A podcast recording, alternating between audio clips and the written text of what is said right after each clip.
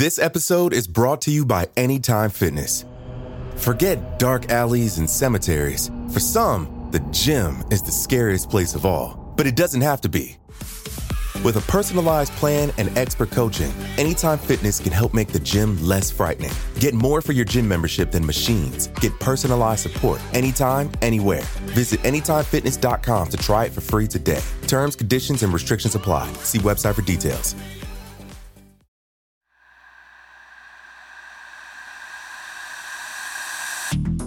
Welcome to Parcast Crime Bites.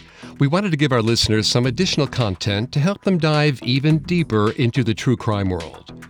Every week, in addition to your normal female criminals episode, we're exploring the most fascinating true crime themes covered across the Parcast network.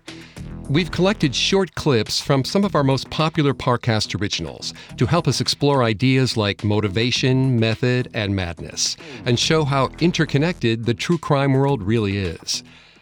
You can find the original episodes for free on Spotify or wherever you listen to podcasts. A list of episodes that we used will be posted in the episode description. Today, we're discussing cases of indoctrination. We'll discuss how cult leaders, secret societies, and kidnappers gain control of their victims and what makes individuals vulnerable to malicious manipulation. At its core, indoctrination is the practice of imposing an ideology onto another person it's often achieved by breaking down a person's sense of self. Prolonged indoctrination can lead to out of character behavior, like engaging in violence or criminal acts. Indoctrination is most often associated with cults. Psychologist Robert S. Baron points to instances such as the Jonestown mass suicide as a prime example of indoctrination. But Baron says this kind of manipulation also extends to other situations, such as the kidnapping of Patricia Hearst. Eventually, Hearst abetted her kidnapper's crimes. In his paper, Arousal, Capacity, and Intense Indoctrination, Baron explains that psychologists are still unsure of the exact reason certain people become indoctrinated. But most theories contend that indoctrination begins with an intense period of psychological stress. Speculation about why this stress can lead to a complete upheaval of personal beliefs varies among researchers. Some think that stress can push people into hypnotic states of confusion, leaving them vulnerable to suggestion. Others believe the stress weakens ego strength and elevates dependency needs, leading a person to identify with and depend on their captor or leader. In our clips today, we'll discuss several cases of indoctrination and see how victims can be manipulated into cooperating with dangerous abusers.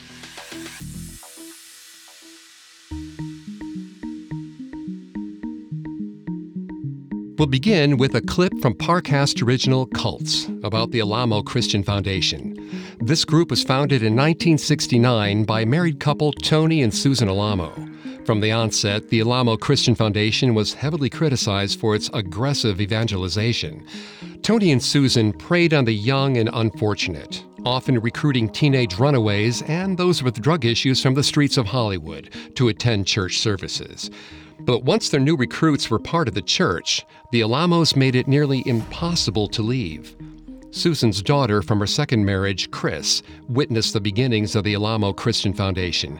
She knew the cult was a scam, designed to procure corporate donations and free labor from its followers. Chris had a strained relationship with her mother and stepfather. Tony sexually assaulted Chris as a teenager, and her mother refused to believe that it happened. At age 21, Chris had a daughter of her own. She didn't want her child to be raised in the dangerous world of Susan and Tony Alamo. So she plotted her escape.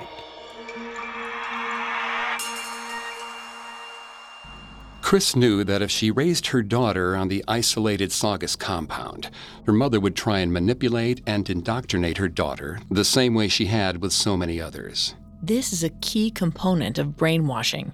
Stein continued the lack of alternate information undermines a follower's cognitive processes.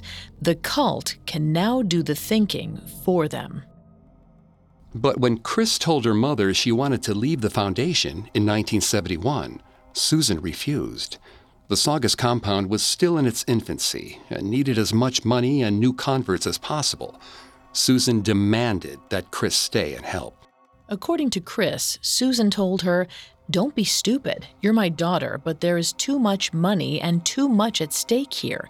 Don't make me kill you. Chris had heard her mother say a lot of twisted things. She knew deep down the foundation was only a scheme to funnel money up to Susan and Tony. But this threat was a new low. She couldn't believe her mother was serious and decided it was all a bluff. Surely Susan wasn't willing to kill her own daughter, especially after Chris promised she would keep her mouth shut about the Foundation's scams. She ignored her mother's warning and called a cab to take her and her baby away. But as soon as Chris hung up the phone, Tony, Susan, and several other Foundation members burst into the room. They surrounded Chris while she was still holding her baby and started beating her. They punched her while she tried to protect her daughter.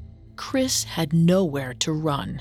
She screamed, but knew no one would come to help. Susan told her daughter they were going to beat her into a coma and tell the police she'd fallen down the stairs. While the attack was occurring, the cab driver Chris had called arrived. He knocked on the door but got no answer. He looked through a window near the door and saw a woman holding a baby being beaten by at least six people. He called the police. When officers arrived, Susan told them Chris was a drug addict. She claimed they were simply trying to restrain Chris in the midst of a drug addled rage. The police believed her at first. Then they took a closer look at Chris's injuries. Her lip was split open, her nose was broken, some of her hair had been ripped out, and she was bruised all over her face and chest. But before they could investigate further, the cops got another emergency call and decided to leave, despite Chris's pleas.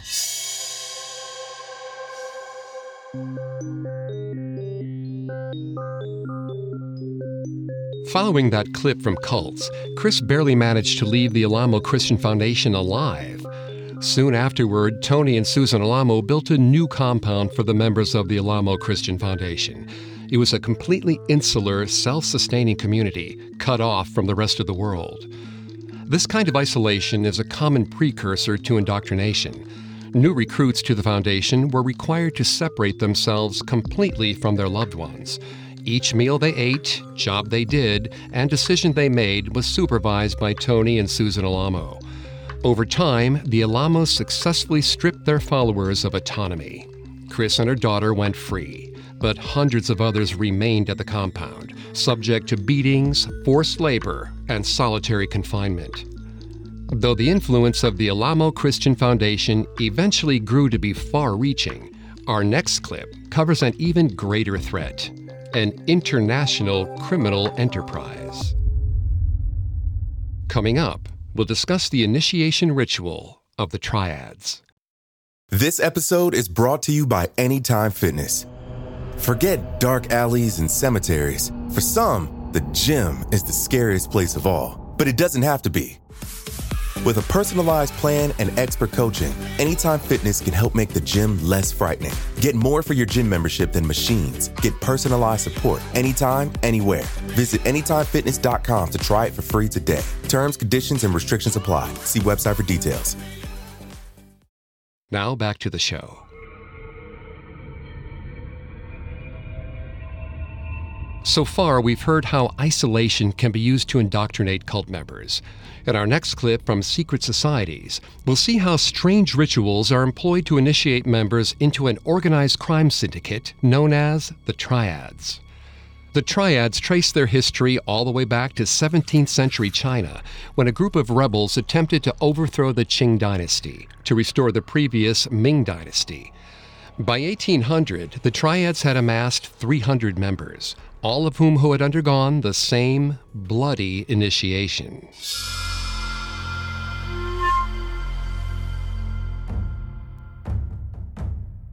You began by fasting, a way to purify your body and your soul. You were then asked to build an altar. Incense was burned. In front of the altar, you and your fellow initiates would dig a pit, which would be used to sacrifice an animal, often a sheep.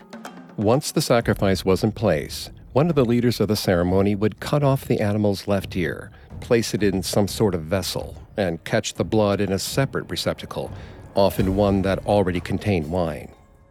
This blood would then be sprinkled on the altar. A text would be read, including the names of the initiates and the oaths that you were accepting. Oaths that solidified your absolute devotion to your brothers, as well as absolute secrecy. You and your fellow initiates would then smear blood across your lips and kneel. You were handed three sticks of incense and nine blades of grass. Blood would then be smeared on a copy of the oath before being buried in the pit with the animal. Then, the leader of the ceremony would drink the first sip of blood before it would be passed to you and your fellow initiates. The leader and his fellow brothers would impress upon you not only the importance of your vows, but the consequence of betraying them. That consequence was given life in the form of an initiation task known as crossing the bridge. You and your fellow initiates would crawl on your hands and knees underneath a great number of knives and swords, each one hung precariously above you. Forward motion was your only option. Any backwards movement might cause the swords to metaphorically or literally fall and kill you all. And you would recite these words If one person experiences difficulty, everyone will come to his aid.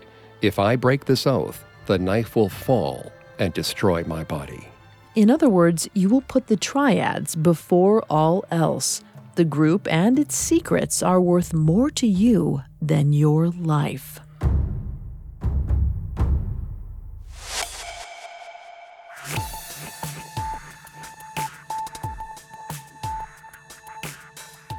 In that clip from Secret Societies, we heard the way the triads indoctrinated their new members. The two essential tenets of the triads are loyalty and brotherhood.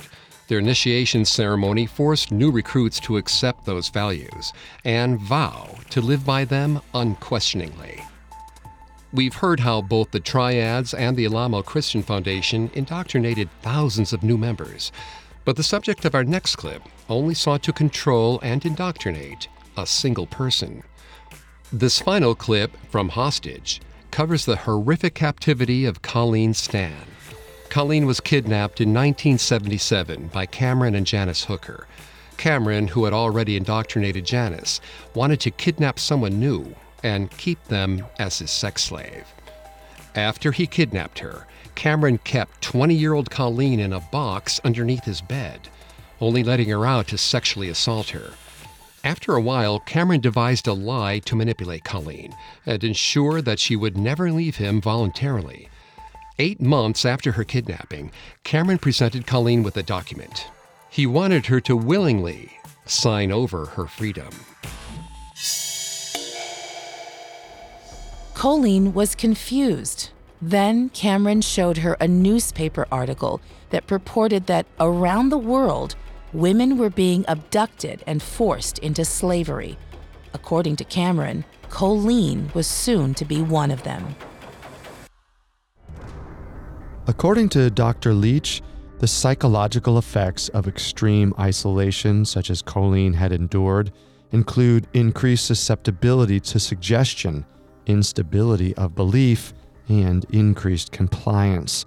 Essentially, Colleen was in no place to rationalize anything Cameron was telling her. Cameron told her that from now on, she was to refer to him as master and Janice as ma'am. She would be forbidden to sit or speak unless given permission, and she wasn't allowed to wear underwear. Finally, Cameron gave her a new slave name, Kay. Colleen was so overwhelmed she couldn't begin to process what was happening. Finally, she read the document in front of her. It was a slave contract. Cameron wanted her to sign the document, giving away her freedom. She wanted to shut down, to scream, but she knew that would only incite more torture. Heartbroken, she signed, and Cameron gladly ran the document upstairs. Cameron had an extensive collection of hardcore fringe pornography. One of his favorite films was the 1975 French art film Story of O, an erotic drama about a woman who is subjected to sadomasochistic rituals including torture and beatings. In the film, the woman is given the single letter name O. This is clearly where Cameron got the idea for Colleen's new name. What's more, while thumbing through the January 1978 issue of his favorite underground S&M newspaper, Inside News, Cameron had seen a mock slave contract. While the document was meant as a prop between two consenting adults, Cameron had another use in mind. With a rented typewriter and calligraphy stencils, he reproduced the slave contract with exacting detail and presented it to Colleen, along with an accompanying article, which he passed off as real. But Cameron needed more than just a slave contract to gain full control over Colleen. He came up with an elaborate lie a fictitious company of slavers that would hunt Colleen down if she ever tried to run. He said they'd kill her family.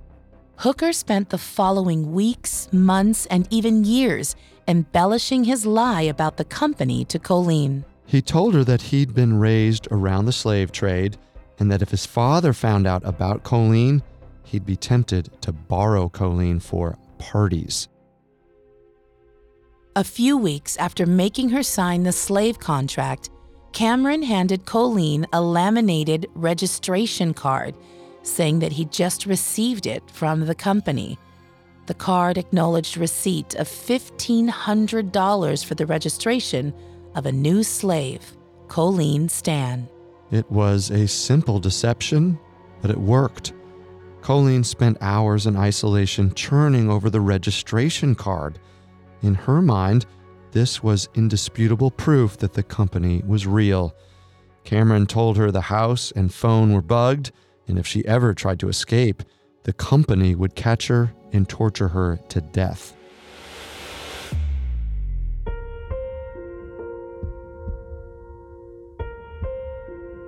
In that clip from Hostage, Cameron Hooker indoctrinated Colleen Stan into believing that a mysterious and malignant company was hunting Colleen and her family. After eight months of being held in a box, only seeing light when Cameron let her out to assault her, Colleen was extremely susceptible to manipulation. Colleen believed in the company and thought Cameron was saving her from the organization that was trying to kill her family. Colleen continued to fear the retribution of the company until 1983, when Janice told her that Cameron really wasn't part of the organization. The revelation set in motion a chain of events that led Colleen to finally escape.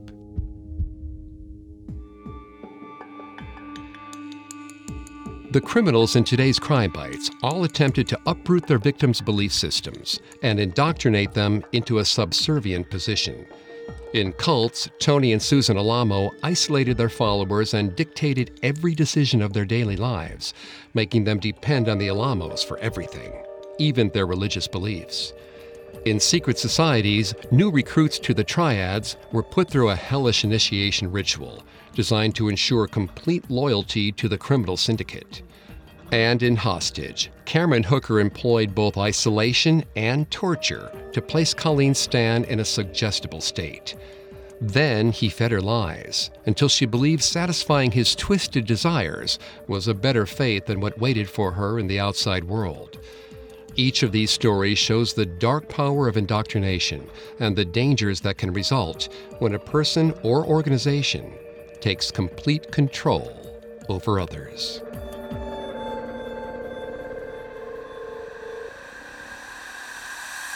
Thanks for tuning into Parcast Crime Bites. We hope you enjoyed this episode on indoctrination. We'll be back next week with a new episode on murder modus operandi, or MOs. What are the tactics killers use on their victims, and what do those methods say about their psyche?